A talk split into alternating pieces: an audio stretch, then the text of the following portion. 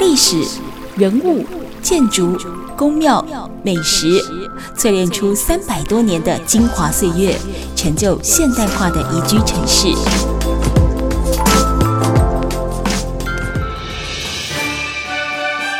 走进台中故事馆，处处有惊喜，句句有故事。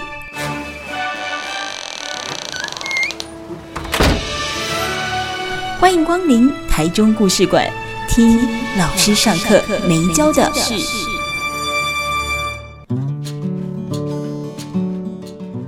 Super 九九点一大千电台台中故事馆，我是念慈，又来到了有温度的故事馆时间。节目当中呢，还有台中温度月刊的主编傅燕如，燕如好，Hello，大家好。那今天燕如呢，带来一位卡通人。他的造型实在是太可爱、太卡通了，顶着一个香菇头，这是来自于我们厚里跟水小子的创办人，江湖上人称二哥的黄仁奇。二哥好，嗨，大家好。哎，我要叫你二哥还是叫你仁奇啊？二哥好了，大家都叫我二哥，大家这个跟年纪没有关系。我没有要问这个啊。我们今天要谈的主题其实跟教育有关系哦，但千万不要听到“教育”两个字就眉头一皱，我觉得又是掉书袋哦。我不知道你有没有印象，在二零一七年的时候，有一部国片叫做《老师，你会不会回来》，他当时感动了非常非常多的人。那里面大部分的内容都是跟教育相关，那也深刻可以从影片当中呢感受到，老师绝对是影响学生成长的重要角色之一。不过让我很震撼的是，哦原来像电影当中的这些偏乡的孩子，那么因为家境清寒啦，哦，那家长很多都是忙于工作，没有办法照顾的情形之下，学生对于老师的依赖程度竟然有这么的高。那当然也从中可以感受到，很多人把偏乡教育的重点哦，就放在教育两个字。其实好像不是这么回事哦，待会可以请二哥来跟我们做分享哦。很多人轻忽了教职人员或者是这些照顾者、陪伴者的重要性，因为对孩子们来说，当下的陪伴哦，它之后所产生的意义跟影响力，绝对大过这些会让你成龙成凤的教育哦。所以今天节目当中呢，燕如还有二哥要来跟我们分享，其实偏向教育当中，除了教，更重要的是陪伴。好，首先我想先请燕如来跟大家分享一下，为什么温度月刊会关注到跟水小子？为什么今天会想要带二哥来跟大家认识？是因为他的香菇头？真的，香菇头很有魅力。可是我们应该先谈，就是说，嗯、其实我们之前在做采访，有发现台湾有一个常年的现象，就是、嗯、其实很多孩子放学之后是没有办法直接回家的。对。对，然后这个已经很多年了，但像我们自己生活经验中，在都市里生长的孩子，可能比较多人会说，我下课以后要去，呃，安亲班啦、啊、补习班啦、啊，嗯，嗯，或才艺班，是。可你们可以想象，这种东西在偏乡基本上不太多吧？对，对啊。那所以我后来就发现说，很多孩子他们一样，放学没有办法直接回家，嗯、那可能会是去客服班。对。那有的学校会有，就是例如补救教育，嗯、在学校继续上到可能六点七点，对，家长才来带。对。啊，所以这个东西就是我们一直有在关注，可是我们一直就知道跟随小子在后里做跟客服有关的事情。对。对，可是很好玩，我第一次遇到人奇是在一个博览会。然后他拿卖香菇，没也是蔬菜啊。对，他拿，对他拿水跟蔬菜出来，然后还拿他们的木工产品出来，我就想说奇怪啊，你们不是做课课课业辅导的吗？怎么会给我们看这个东西？对。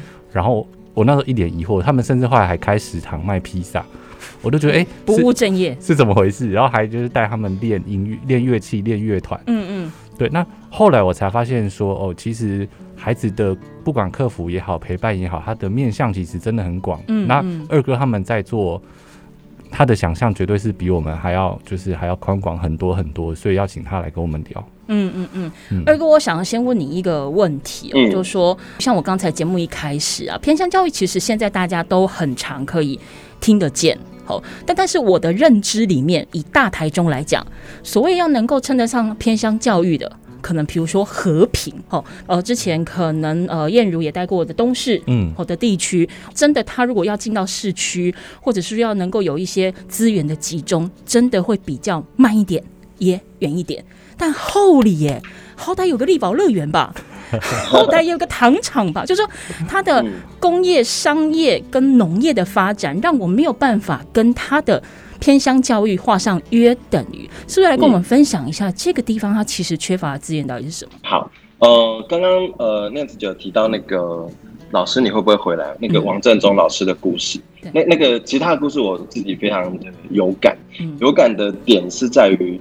他其实就做了一件事情，叫做他认真去陪这群孩子。嗯，教书那些都是知识的学习是其次。对，对他自己来讲，虽然说他自己是国中的老师，你看哦，呃，王振东老师他们这几年事实上就在跟台湾现在很多的地方在做的地方创生，他们现在也在做这件事情。所以回到这件事情，如果你要说偏乡，我会说东市可能比我们还要更都市。为什么？因为他们还有麦当劳。哦，是以这个当界限是？后里后里没有，后里有一家麦当劳，就是在那个泰安休息站里面。嗯哼，我们在地人是上不去的。嗯哼，对，我们买麦当劳跑到丰原或者跑到大甲去买才有。可是你们在地人有那个乐园呢？还有奥利梦，可是乐园就像你蛋糕不会每天吃啊，你乐园你可能一年也是去一次两次，嗯，而且都是在那个在地居民优待的时候才会去啊，对不对？所以第一个我觉得偏乡或许没办法用这些物质去定义。我来看一个，我自己五年前后来我回来做的第一份工作，事实上我在国小当代课老师，嗯哼，我从来没有想过会当老师，因为我自己我先介绍一下我自己成长的那个状态，就是我的。学业成绩大概都全班，如果三十六个人，我就在三十三名左右，就是还不是最差的那种。还有人垫底，就是后面，对，就觉得有人比我们还差的那种。对，可是我我并不是不会学东西啊，我我手很巧，我很喜欢学东西，会学东西。可是我就是考试可能就考不好。嗯。OK，好，所以回来学习这件事，我从来没有想过我会去当老师。对。回来的时候去去就是去考那种代课代理老师就。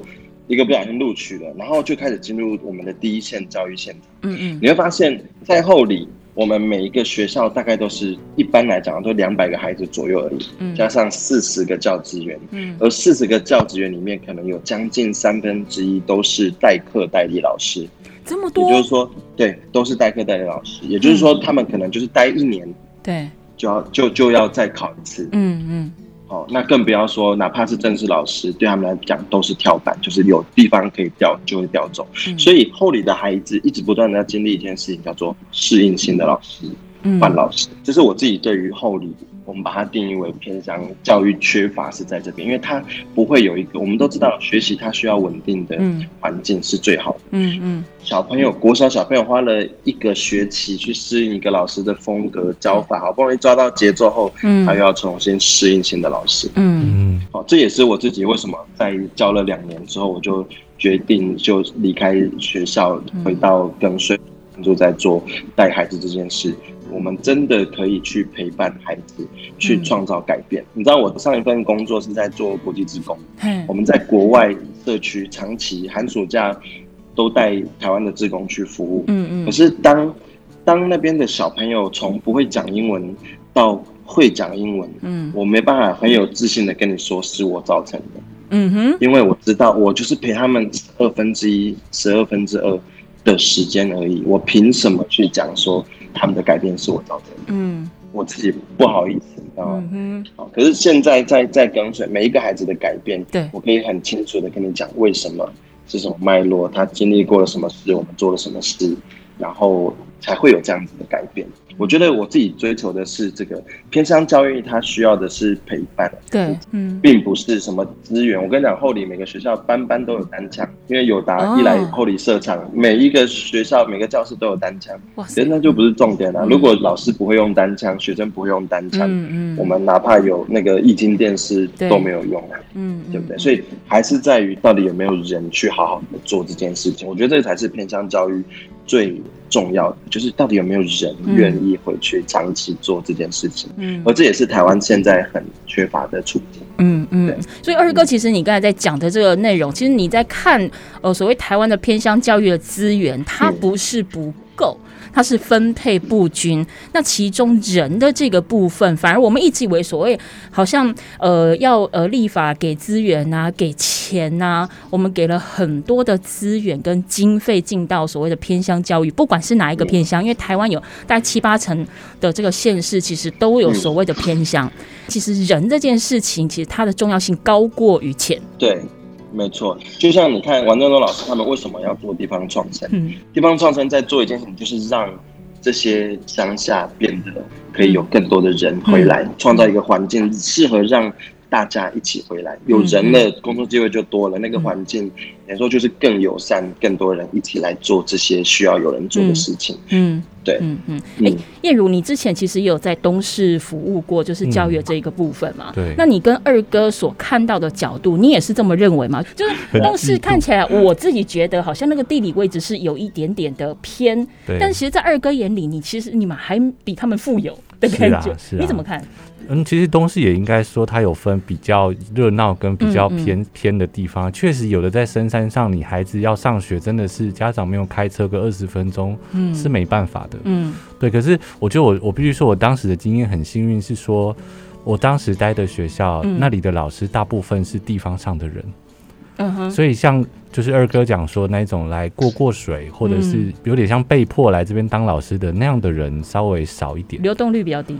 对，嗯所以，嗯，但我我其实就有一个感受是说，孩子对大人的信任感，在这个地方其实会显现。嗯，那因为像我之前在东市，就是老师多半是镇上的人，嗯，或东市的人，所以他们真的把这边的孩子当成自己，嗯，自己认识的人的小孩，嗯嗯，那所以孩子感受到那个关爱，其实我觉得会好很多。嗯嗯，对。那如果是流动率很高，其实有的孩子是不信任，他甚至会说，反正你明年就要走了，我干嘛？就是听你的话，嗯嗯嗯嗯，对，孩子会有预期心理，没错，嗯哼，就一样台中两样情，对，就像就像那个王政中老师遇到的问题，其实小朋友都会问老师：“你明年还会在吗？”嗯嗯，你明年还会教我们吗？对，真的在在教育现场，我相信燕如一定也被问过。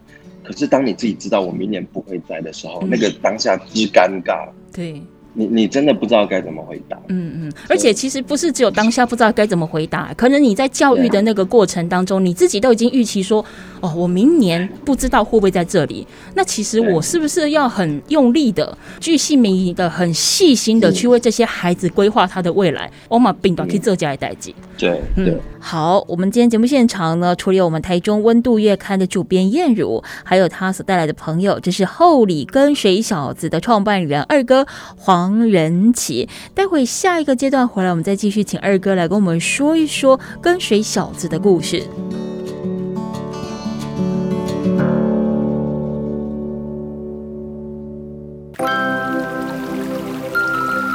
历史、人物、建筑、宫庙、美食，淬炼出三百多年的精华岁月，成就现代化的宜居城市。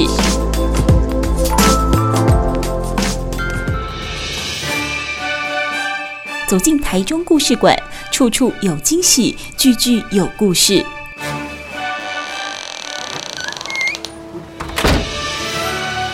欢迎光临台中故事馆，听老师上课没教的事。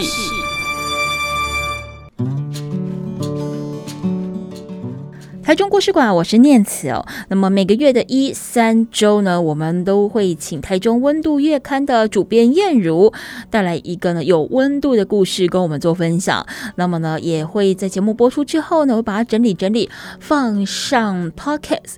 不管你是用 Google Podcast、Apple Podcast、Spotify。只要搜寻台中故事馆，通通都可以呢。再把我们有温度的故事重新回温一次哦。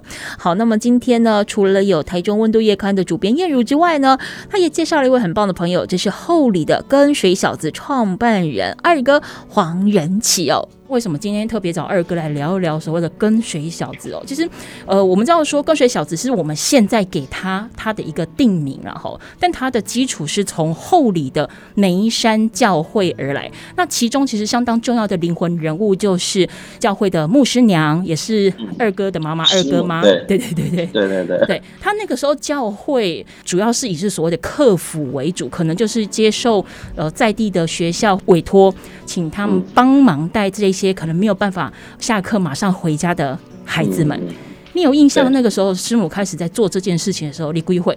我们可能我这见到很少，因为一般大部分的那个基督教的牧师，嗯，他们都是比如说在大都市一待就是同一间教会二三十年，待到退休，嗯嗯。可是我我爸妈比较像是那种台湾在地的宣教士，嗯，他们专门去拓点吗？去对，去没有对，去职堂去拓点，去没有教会的地方去设立新的教会，然后从帮助那个社区最弱势的那一群人，嗯，开始。三年五年稳定的，他们就往下一个地方再去，嗯，就原本地方就交给别人，就继续去去营运这样子。所以我自己很清楚的一个是一个记忆。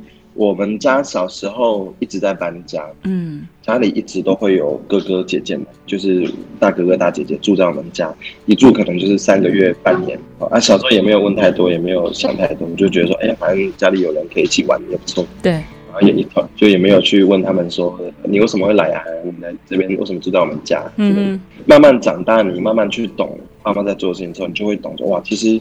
就像我为什么会念社工系，为什么会做这件事情？我觉得真的是从小，你说耳濡目染也好，或者说我们其实从小就慢慢去被形做成觉得这件事情是对的一件事情。嗯嗯，对，因为因为我觉得我必须说一件事情是，我不觉得我爸妈他们会觉得做的这件事情是委屈自己。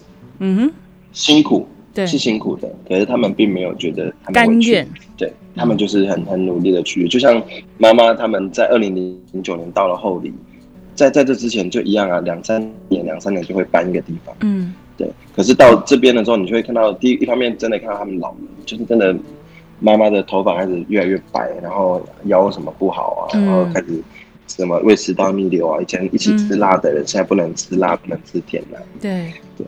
所以我觉得，就像刚刚问的，就是从小实际上我们就看到这件事情。嗯、那我们家小朋友，我们家是三兄弟，所以我会叫二哥，是因为我有一个哥哥，一个弟弟。嗯嗯，你另外两个兄弟也都跟你长一样吗？没有哎，不一样哎，他们很不一样。他们有空再传照片给你看，他们都蛮矜持的。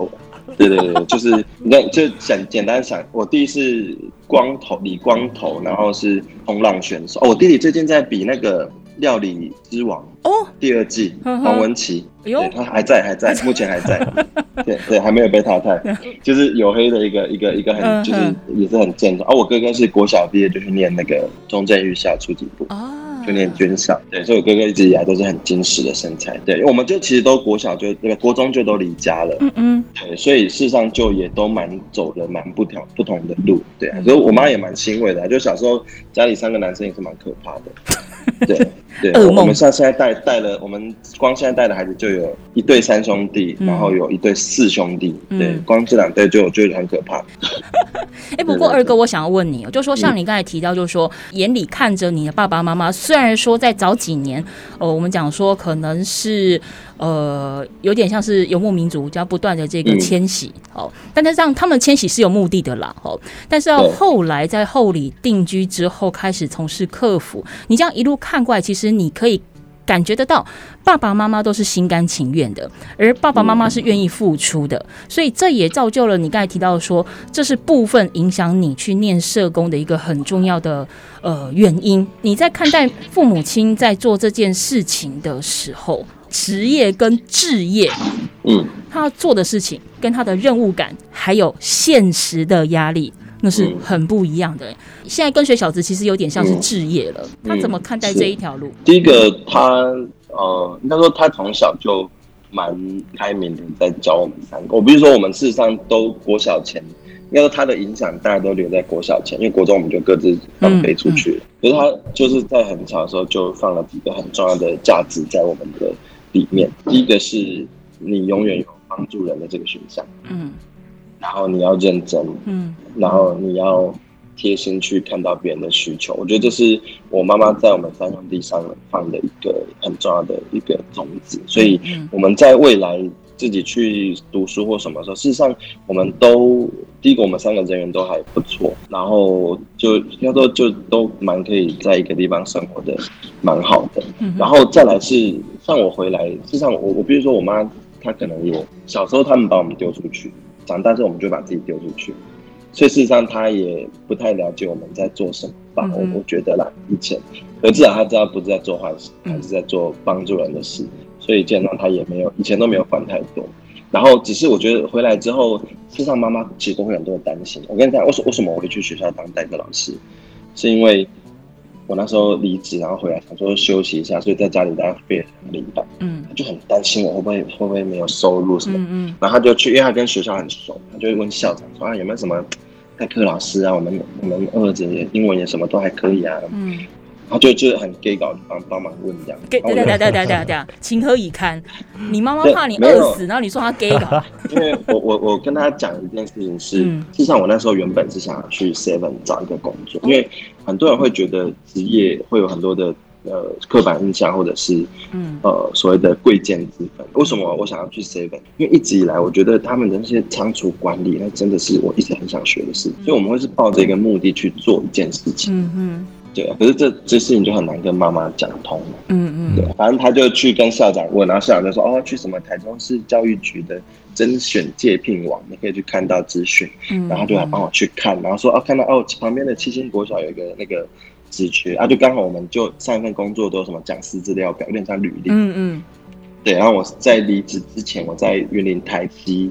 经营那个委外经营的案子，海口生活馆就刚好有环境环境教育的教案，嗯嗯，也是我也是我自己写的，所以我就很好意思的，就是因为去面试老师就是要履历跟教案，嗯，然后要试教，然后就早上十点看到讯息，十一点截止，我们十点半打去说你会不可以等我到十二点，然后就是对，然后就十二点前把东西送过去，然后下午面试，然后当天就录取了。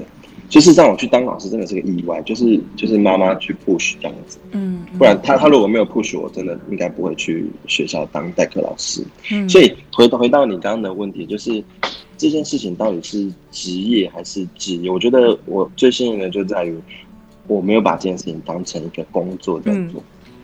对，因为因为你知道，我常跟我的伙伴说，就是如果你一直要找工作，那你一辈子就会一直在找工作。嗯。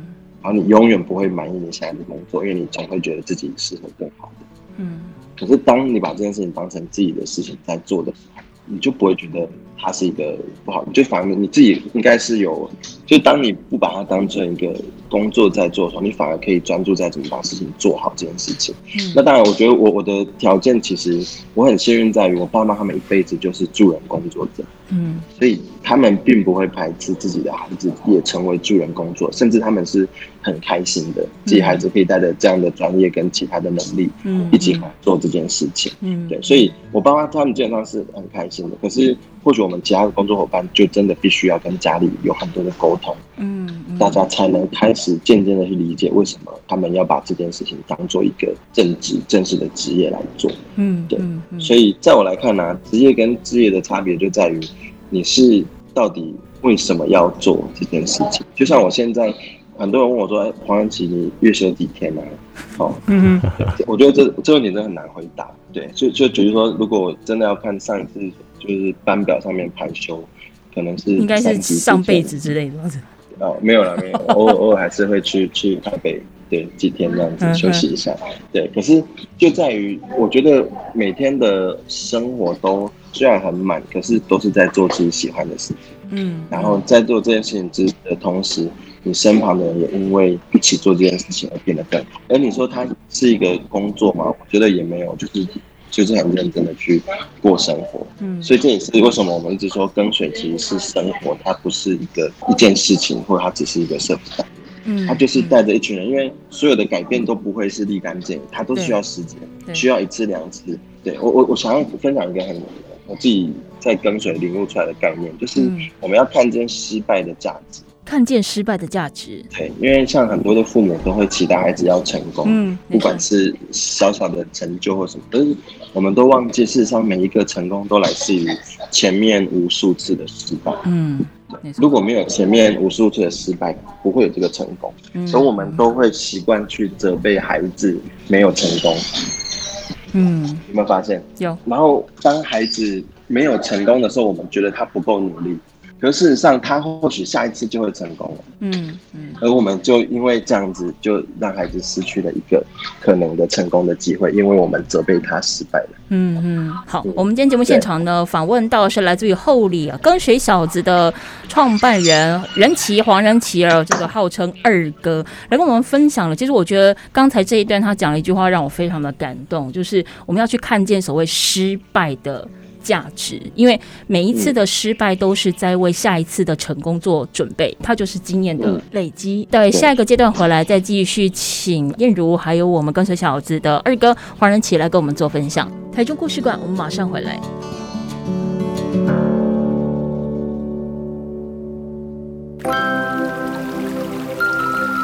历史、人物、建筑、宫庙、美食。淬炼出三百多年的精华岁月，成就现代化的宜居城市。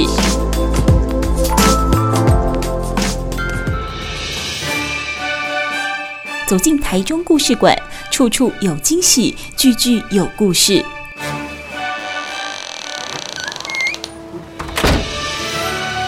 欢迎光临台中故事馆，听老师上课没教的事。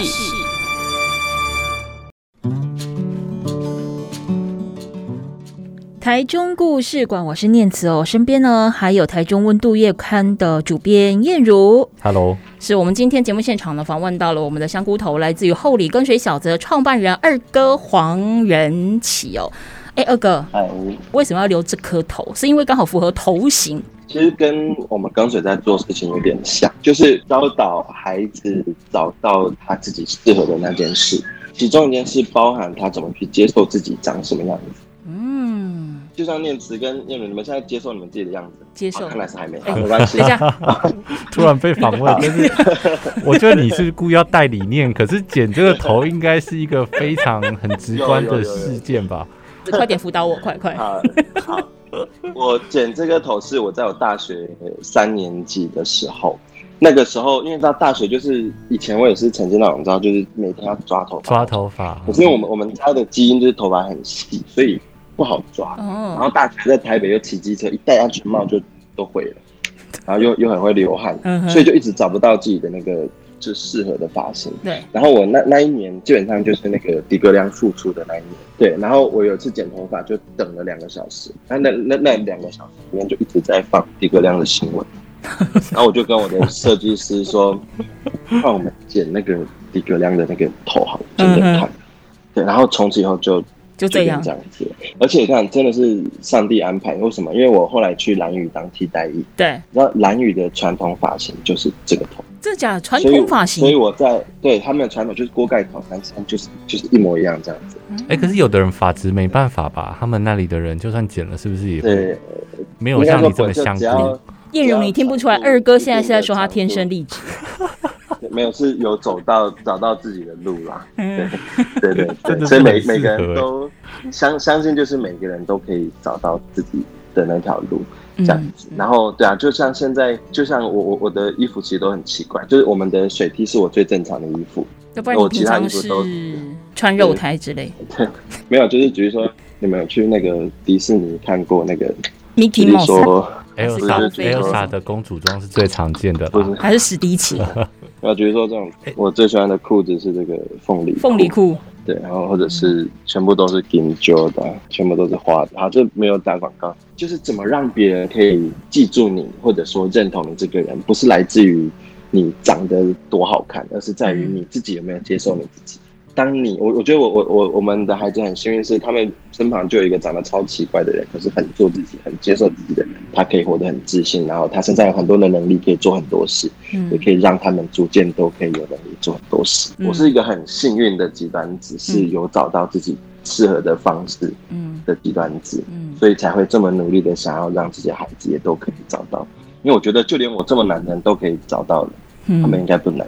嗯哼，嗯哼。可是因为其实你能够去找到这么多的多样化的兴趣，甚至说你可以勇于做自己，甚至可以很快的定义自己应该是什么样子。我觉得很大一部分其实也归功于你的母亲，或许对你的教育或对你的陪伴是呈现所谓的开放式的。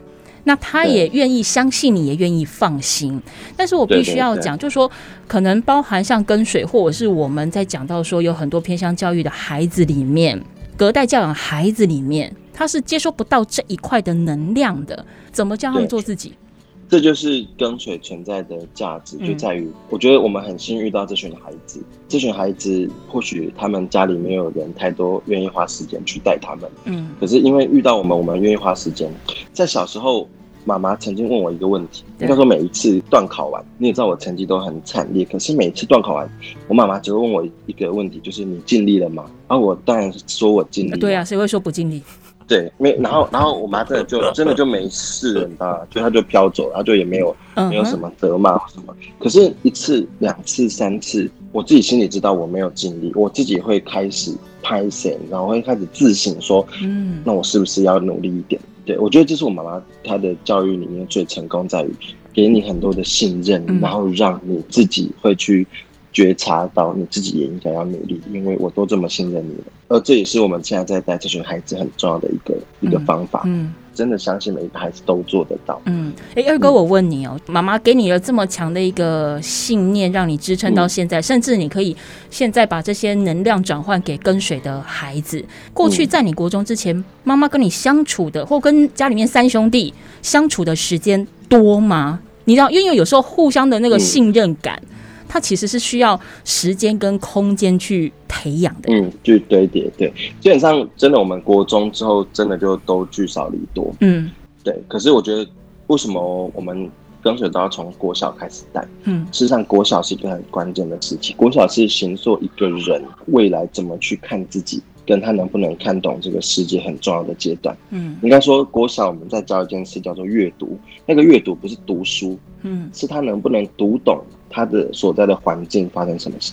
嗯，他能不能读懂身边周遭人的状态？嗯，别人的情绪？嗯。或者说有没有人需要，他自己的需要又是什么？我们在教的是这件事，而这件事情从一件事情开始做，就叫做生活教育。嗯，在跟随每一个孩子，小一进来就要会煮菜、会洗碗、会做所有的家务。嗯，因为这个地方，我们如果叫他家，就不会是一个人的责任，绝对都是所有人的责任。我们很坚持这一点，而。就也让这些大哥哥大姐姐他们会，因为他们自己经历过那一段时期，嗯嗯，那一段可能不知道怎么做，那一段可能抗拒抗拒想做这些事情的阶段，嗯，所以有些时候他们是比我们更有说服力的，嗯嗯，很多时候我们那那老狼在供的，我还没听过，嗯哼，可是有时候换哥哥姐姐一句话，小资的就乖乖乖，对啊，所以这也是一个很好的分工。我常说。跟随绝对不是我一个人造成的，嗯，我们也都只能坚持我们想要做的事情，嗯，如果孩子没有一起认真的把这件事情活出来，都没有用，嗯，对，所以我记得你刚才问到一个是时间怎么去堆叠出来，我觉得妈妈在国小的那一个阶段，她真的给了我们很多东西，我真的真的对妈妈教给我的东西，嗯，都是在国小，比如说有一次，对，她很语重心长的跟我说，元琪，我觉得你好像没有以前这么认真，你以前明明可以认真做得到。哦，那一句话就到现在一直写在我脑里，我怎么可以不认真？嗯，那那是在什么样的情境之下，妈妈跟你说这句话？考试考不好吗？呃、不是，像是做家事什么没就没有没有做好这样子。因为、哦、因为我妈是人家台语说很看咖的那种，因为她是老大，家里老大，什么都会做，嗯，就是很厉害的。然后还有我小时候记得一点是，有一次我们家在车上跟几个叔叔阿姨。然后我就讲了不知道什么话，大家哄堂大笑，嗯，大家就说人情你好，你让我们好开心，嗯，我就记得这个，嗯，这个这个这个，我讲什么笑话，我自然我都忘了，嗯，可是我就记得我是喜欢带给别人开心，这是行说我现在为什么用这样的方式去活活出来，对，所以就在那个阶段，所以为什么国小阶段很重要？事实上，在跟随每一个孩子，真的国小毕业后都是队友啊。就他真的不管在生活上，在很多方面，当然大家都还不完美，大家都觉得还有更好的的的的地方。可是他们已经跟他们同龄的孩子相较起来，第一个他们有生活能力，嗯，第二个他们是有同理心的，嗯，认真的。就像在这边，嗯，我们的孩子是可以玩手机的。哦，这是一个全世界现在都遇到的问题，我们也还在面对这个问题。对，大部分人的家长或者是机构，就是一件事，说禁止带手机，对对，不准玩手机，不准玩游戏。可是你要知道一件事情，就是不可能。禁止，只是承认我们的失败，就是我们没有游戏有趣。嗯。嗯。对，而但是我们不在做的事情是，我们跟孩子一起把规则讨论好，嗯，让他清楚的去分辨什么时候可以，什么时候不可以，嗯，这倒是很有意思哎。需要认真、需要做事的时候，他会自己意识到要把手机放下。这个才是工具的使用。嗯嗯，我觉得二哥他现在讲的是很有意思，是现在很多的教育理念、老师甚至是教育的专家在强调的四个字，叫做品格教育。但是它并不是一门的理论。当二哥在讲说，所有小一进来的孩子们，你只要进到跟随小子，你必须要会洗碗、打扫、做饭、做任何琐碎的家事，但我们现在在家里，可能很多爸爸妈妈生一个、生两个，其实都还蛮少的。好，那再加上现在生活条件其实平均都不会太差，所以我们好像觉得说啊，孩子还早嘛，他现在专心念书就好。其实我想，从古至今，所有的爸爸妈妈都是希望孩子成龙成凤，所以只要我预期你可以成龙成凤，其他的几里边走，加崩大菜粿，加崩大菜粿。师母，我们家三兄弟啊。我们都超会做家事的。嗯，我们家只要上中班午睡就会加入洗碗轮值。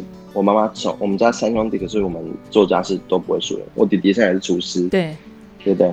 好，因为我们真的家里的碗，从那个我妈常说，结婚的时候很多人送很多漂亮的瓷碗、嗯嗯，瓷盘，刚好让人让你们洗着。对，洗了两三年之后，全部都变钢碗钢盘。对，因为都都洗破了。可是。嗯你看，这就是也是妈妈教给我们的，你就是要让他做，熬过来就是你的。你知道，做家事不在于他变得会洗碗，嗯，而是在于他怎么去理解说这件事情跟他有关系，嗯，对。很多人会就像你说的，很多家长觉得啊，里面者挖来的，可是他就会久而久之，他对这个家是没有付出的感觉的，他觉得是你该做的，对，然后他不知道做这件事情的辛苦的点在哪里，嗯嗯嗯。对，我们的孩子是洗到，就像我，我是可以把洗碗成为一个专业写在我的履历里面。嗯嗯，你说你吗？洗碗师？对我，我真的超会洗碗，跟你说。那那你你在履历上面怎么写？你在履历上面怎么写？我比较好奇。就专业洗碗，然后洗碗了。要要挂上专业，要要写上专业两个字。那我下次履历你可以帮我写一下吗？对，应该说就是怎么把这些小事你都可以。嗯我们常跟孩子说，做事情大家都会，可是做得好就不是每个人都会。嗯，做完每个人都会，做得好不一定每个人都会。嗯，其实这些细节就是真的都在那个，就像举例说，我常举例，我们很多的恩典牌，就是比如说现在农农产品什么东西丢席，我们就会收到很多的恩典，嗯，别人送我们的，嗯，比如说最近开始有丝瓜，对，丝瓜你会用几种方式去料理丝瓜？丝瓜蛤蜊，嗯。蛤蜊丝瓜，蛤蜊丝瓜，放的顺序不一样，就是呃，还有什么？丝瓜面，丝瓜面线，对，丝瓜炒蛋，对对对。总之，我们带他们去做的事情是去真的去认识这个食材，让他知道它是可以千变万化的。而我不可能在一天煮十一道丝瓜料理给你吃，我必须用一个月的时间，而且每一年的这段时间，我都会带你去做。嗯，所以。我们最辛苦在于要陪十二年，最幸运的也在于我们可以陪孩子十二年。嗯，我这十二年当中可以发生好多好多的事。嗯嗯，然后透过每一次这些事情，我们会把所有的能力又内化到孩子的身上。嗯嗯嗯。好，我们今天节目当中呢，除了有台中温度夜刊的主编燕如之外呢，还有后里跟水小子的创办人二哥黄仁启哦。待会下一个阶段回来再继续听跟水小子的故事。